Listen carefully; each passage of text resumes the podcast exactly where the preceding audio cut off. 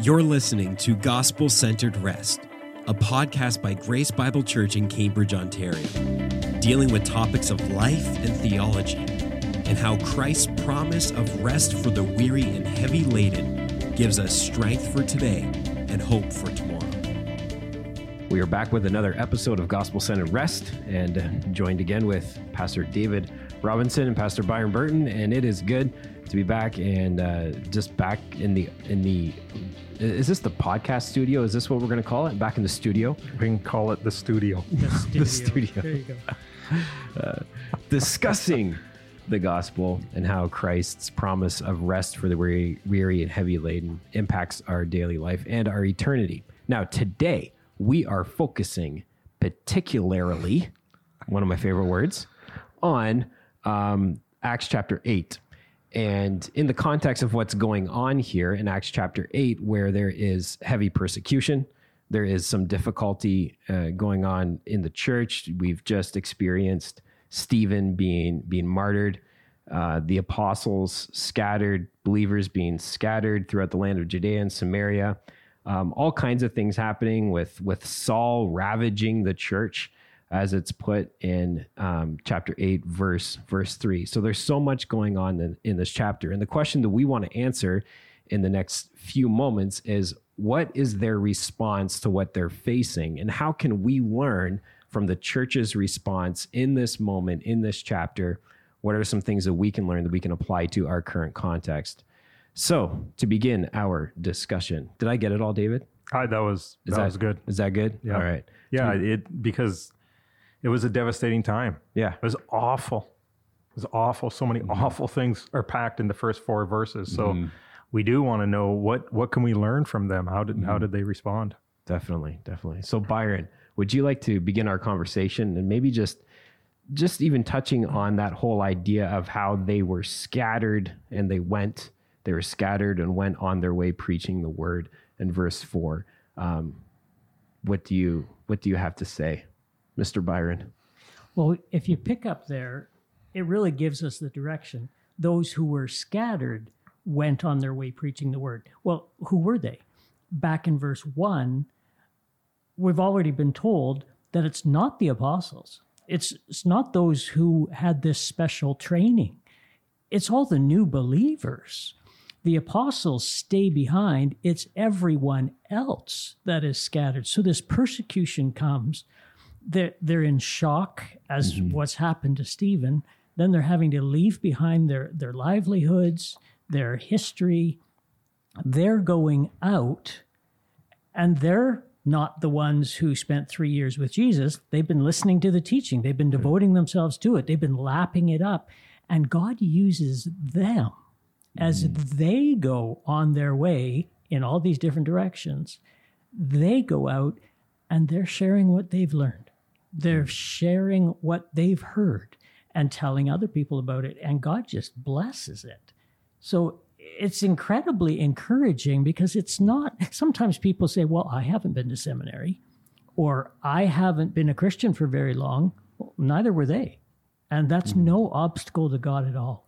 They're just sharing what they knew, what they had learned, and God blessed that, even in their pain and, and even in the, the confusion and the turmoil and the upset. Talk about real persecution, as mm-hmm. David was mentioning on Sunday, the contrast of this is what it was like for them. Hmm. Very Yeah, ev- everything that's written in verses one through four, as Byron has mentioned, you're just on the edge of your seat saying, okay, what did they do? Yeah. And they went and continued to speak about uh, the Messiah. They proclaimed the Messiah uh, to Samaria and to Judea, and it would have been brand new territory. But I, I was interested in one thing that you said, Byron. Um, God uses them, and you can say that throughout the entire book of Acts.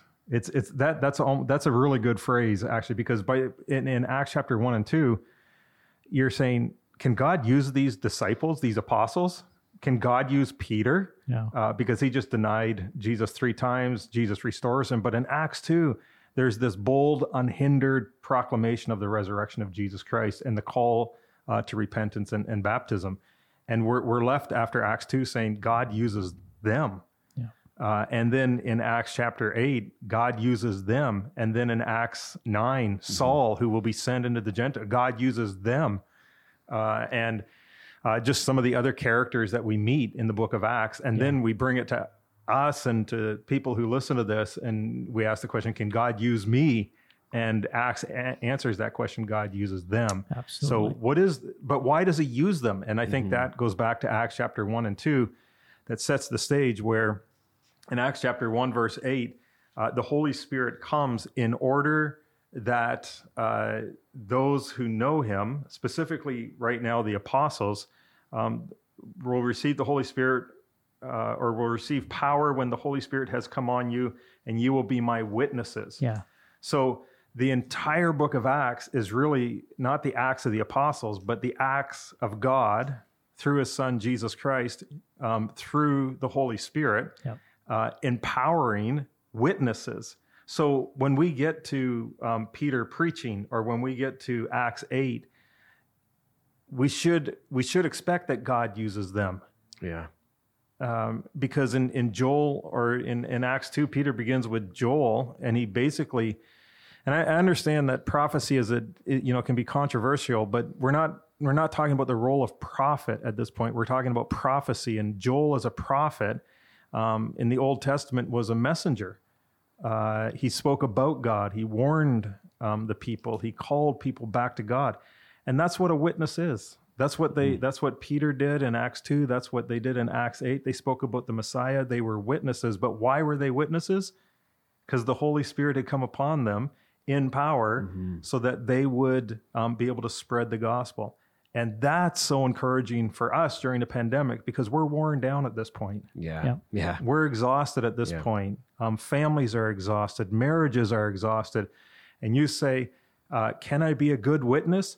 Absolutely. Yeah. But not because you yourself are a good witness, because in the New Testament, the New Testament church is the work of the Holy Spirit, um, empowering us to be ministers of the gospel uh, in in various places that He has called us to be. So I love what you said. It, God uses them, and during a pandemic, you get worn down. And you say, "Well, God, can God use me?" And it's like, ah, man, he's, He doesn't seem to be using me in my marriage or my family or my workplace or my church, um, or I don't, I, I don't get that sense that He mm-hmm. is. And he, but He hasn't stopped. Um, he, the Holy Spirit will empower you to minister well to your family or in your marriage or in the church. Why do you think sometimes we get to that point at different times of life and we we wonder like is god using us? Uh, mm-hmm. is god using me? Is what i'm doing worthwhile? Um, i can't see anything you know anything glorious happening. If you think about it in their yeah. context it's almost the exact opposite. They saw some pretty remarkable things take place um, and then all of a sudden all of these oppressive um, hard things that they had to go through as a church they were they were dealing with. Sometimes we can find ourselves in that same in that same spot of life where uh, you know you go through a pandemic everything kind of looks different and you're just you're just wondering what is god what is god doing? Can he actually use me in this moment? Yeah. why why do you think that we that we get to that point? I think we get to that point because when we ask the question the focus is on me. Yeah like why isn't god using me as if god isn't or if God should be using me in a mm-hmm. different way. That's discouraging. Um, even in Acts 8, it would have been discouraging to go out and say, Can God use me? Uh, what can God do in the midst of persecution or in a place where they've never even heard, or they, well, they have, but the, the, the gospel hasn't really impact, hasn't impacted that area.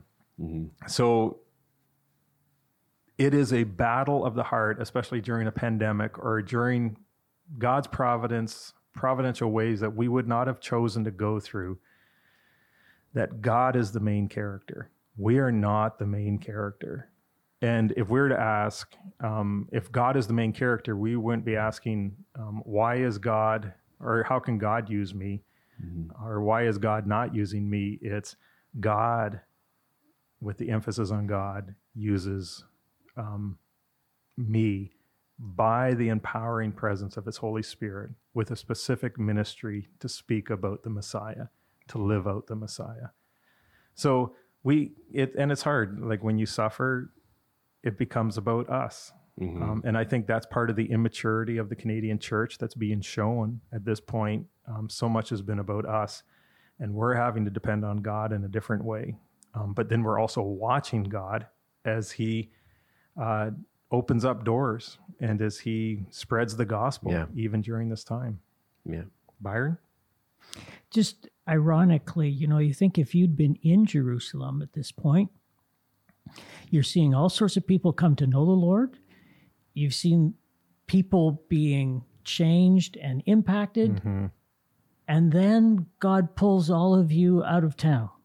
Yeah. And you think, but I was just getting ready to share with my boss, or I was just, you know, the, and you think it wasn't what they planned.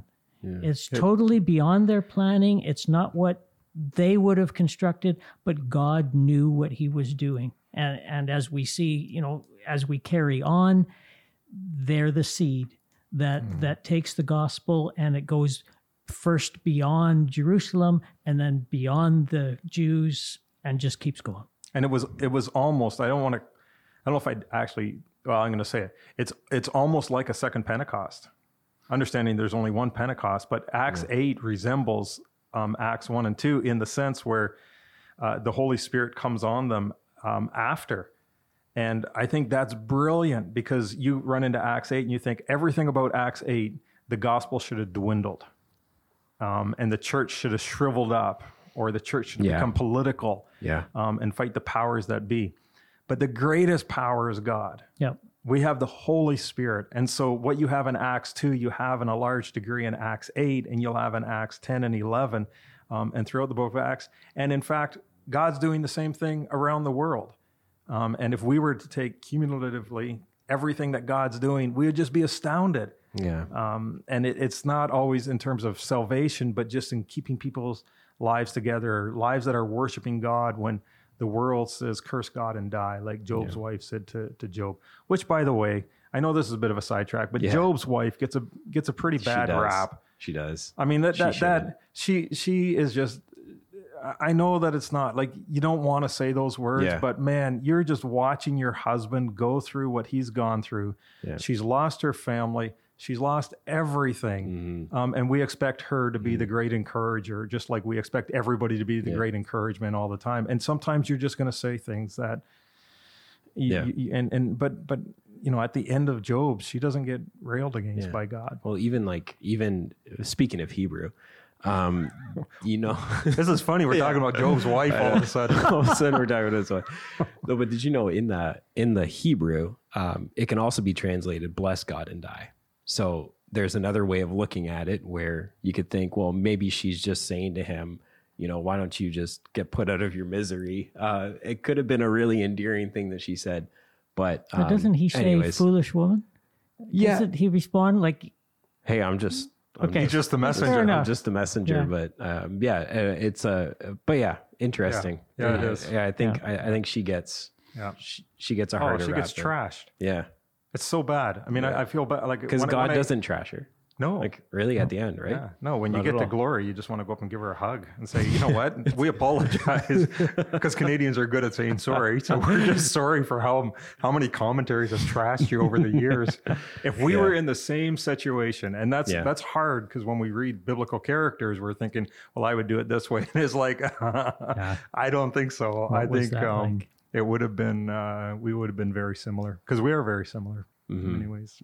Well, even like when you think about our own lives, sometimes we can have this perspective or this um, this this idea of what gospel ministry looks like or what God what God working looks like, and we can say, okay, well, God working in this situation is Him is Him healing this person of their disease, or God working in this situation is Him providing us with with with you know what we really need and what we really want. Um, but sometimes when He when He decides what is the best thing in that situation It's not necessarily what we would. So I think sometimes that we have these expectations that are really eternally unrealistic um, because maybe that's not what his plan is. Mm-hmm. Um, we might think, okay, he's going to use me in this way. He's going to use the church in this way.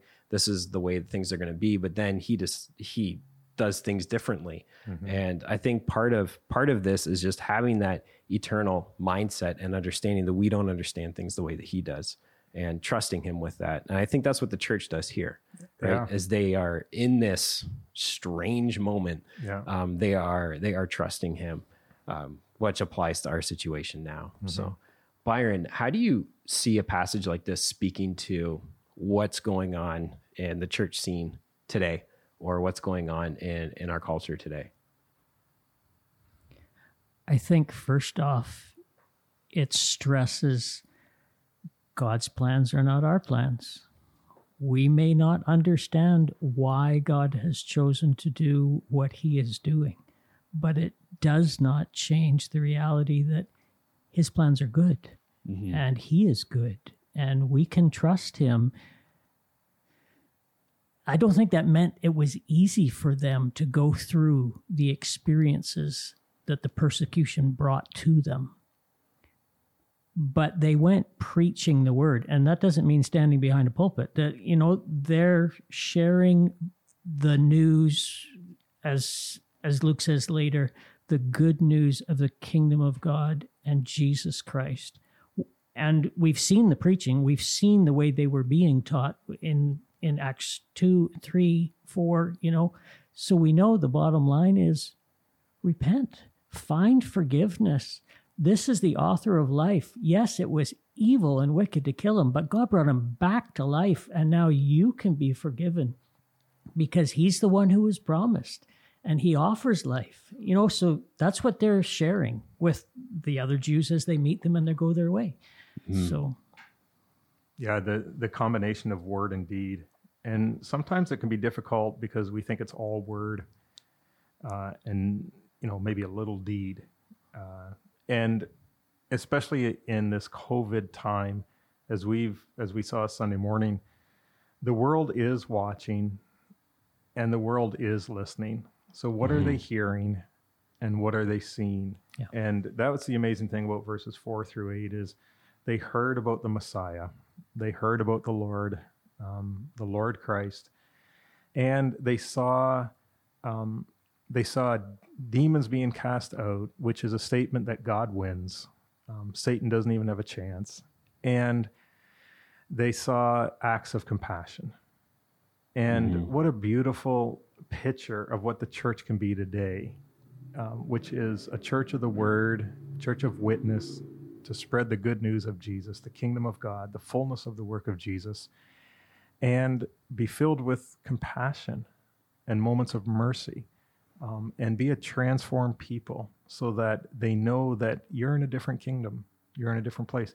And the astounding thing is, everything about Acts 8, and it's not even just the persecution, but when you run into Simon, um, you know, you learn a bit about the culture. And they were under this sorcery for a long time. Uh, that's what. So, so how can how can the gospel impact long time sorcery, magic, Yeah. Simon's activities? Like, uh, won't that block the gospel? Um, but when when uh, Simon's preaching, people are being saved, people are being baptized. I mean, everywhere you go, God is advancing His kingdom, and that's why we read in verse eight this surprising moment that um, while we and they probably were exhausted um, you know, they mourn the loss of Stephen, they mourn the loss of others. They would have been sad for their friends. Um, it would have been an exhausting, maybe worrisome, anxiety ridden time. And yet, in the midst of it all, they they had joy because they saw the joy that it brought the city. And that that is our prayer, really, Yeah. isn't it? Yeah. Like that others would know the joy Yeah. even when everything else about this says this isn't a time of joy. But people's hearts Yeah. awakened Yeah. for Christ to say that this is where the joy is. And that's the beauty of and, and the difficulty of going through a pandemic, but so much has been stripped away from our life. Mhm. But now we have an opportunity to share with people here's lasting joy, Amen. here's true joy. And that's our focus. So for all of us who are tired, and for all of us who you know have to battle our minds and our Yeah. thoughts and going to unhealthy places, um, it's like Byron said at the beginning. They just went on their way, Yeah. and they did the first things. They did the simple things, mm-hmm. um, empowered by the Holy Spirit. And our joy is not only in the experience of the gospel, but in the sharing of the gospel. And, and mm-hmm. that's our heart for, mm-hmm. for the city and, and for this time. And I love that this passage gives a gives permission for both joy and deep mourning Yeah. to be in the same room same together time. the same time. You know, we can be in deep mourning Yeah. and we can even at times feel uh, frustration, Yeah. bitterness, but Yeah. still still have and still be driven by the joy of the Lord.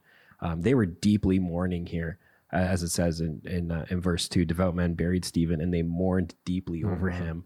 Uh, but yet, still, they were they were filled with joy to share that joy of Christ and what Christ has done. So, very, Very good things to be. I- uh, talking through. Ironically, that Samaria wouldn't have had that joy yeah, if they hadn't have been persecuted in Jerusalem. Yeah.